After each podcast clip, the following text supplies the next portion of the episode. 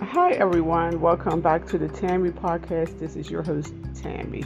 Okay, I do not hike. Do not ask me to go hiking. I am not hiking.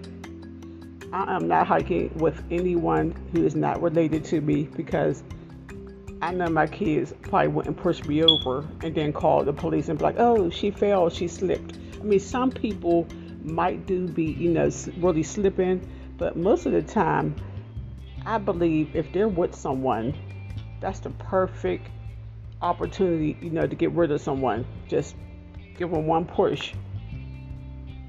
Then call authorities and say, hey, they fell over. They're not going to investigate. There's probably no way for them to prove that the person was intentionally pushed over unless they find, a life insurance policy. Then they might be like, hmm, you know, if someone brings that up. But I'm not hiking.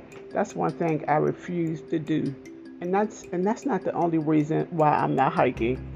It might be good exercise, but no, I'm not hiking. I'm not going into no animals territory where there might be mountain lions, bears, foxes, snakes, coyotes, and something else that they didn't discover yet. So that's why I do not go hiking and then I might get and then I might get lost. I don't even know my way around my neighborhood. I get lost in my neighborhood. So me trying to hike through some woods. The GPS work in the um, the woods does it tell you oh well you're at this place you're at this place or that tree is over there. I don't know how that works, and I probably won't never find out how, how it works because I'm not going hiking.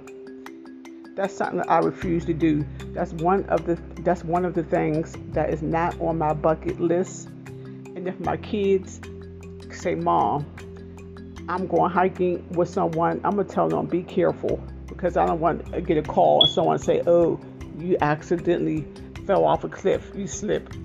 Mm-mm. No, no, no, no hiking for me. Okay, everyone. Thank you for listening to the Tammy podcast.